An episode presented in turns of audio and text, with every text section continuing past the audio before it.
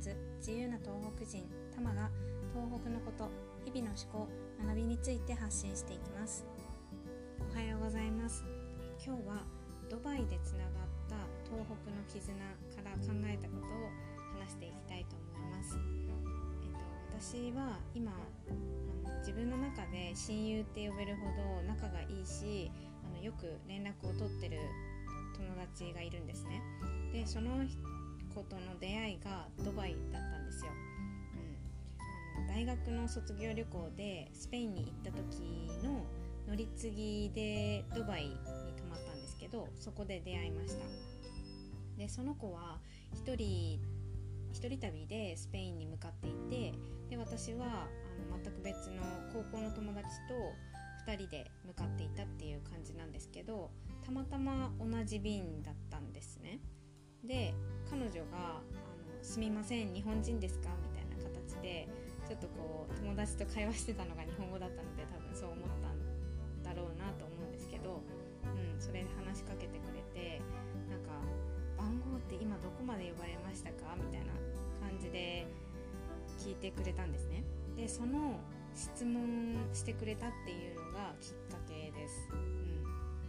ん、でそこから、まあ、ちょうどその旅行してた時期が卒業旅行シーズンだったのででなんとなくあの年齢も近いかなって思って「まあ、卒業旅行ですか?」とかっていろいろ聞いてみたらあの分かったのが同い年で同じく宮城県出身で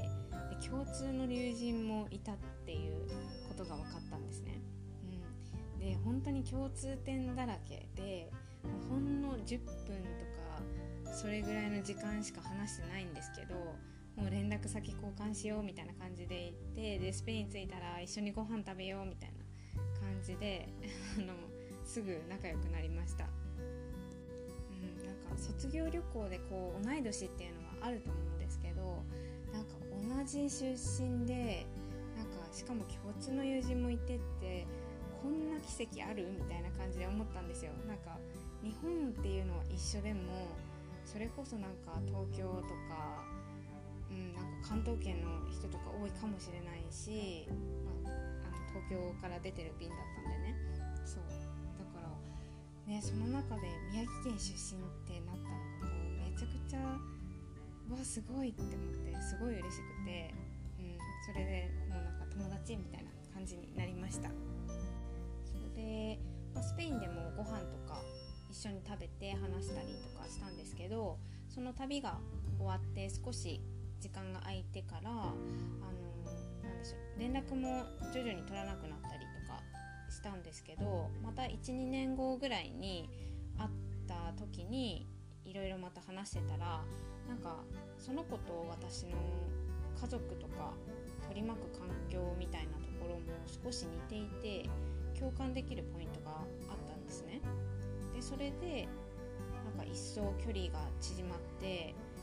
そう一時期は本当に毎週会わない日はないっていうぐらいにすごい会っててそう近況報告とかいろいろしてて そうなので今では本当親友とか家族コミュニティの一人みたいな感覚でいます。うん、でなんか共感の力ってすごいなって改めて思います。そうですねこういう共感ポイントがあったからこそ距離ってなんか縮まるスピードがすごい速くなるなって思いました。うん、で本当にこの友情っていうきっかけをくれたのは最初に声をかけてくれた彼女なのですごく本当に感謝してます。うん、なんか大勢に共感してもらえなくて誰か一人でも耳を傾けてくれたりとか共感してくれる人がいることを知れるってすごく幸せだなって感じます、うん、なんか私は今こうやって SNS とかで発信してるんですけども発信してるすることで共感してくれる方と知り合えてるので、うん、なんか本当発信することとかも大事だなって思います。うん、なんかその声を上げていくとかあの自分から話していくっていい出会いのチャンスを作れるなっていうふうに思いました、うん、ちょっと今日はそのきっかけをくれた彼女にも感謝っていうことをちょっとお話ししたくてこのポッドキャストを撮りました。は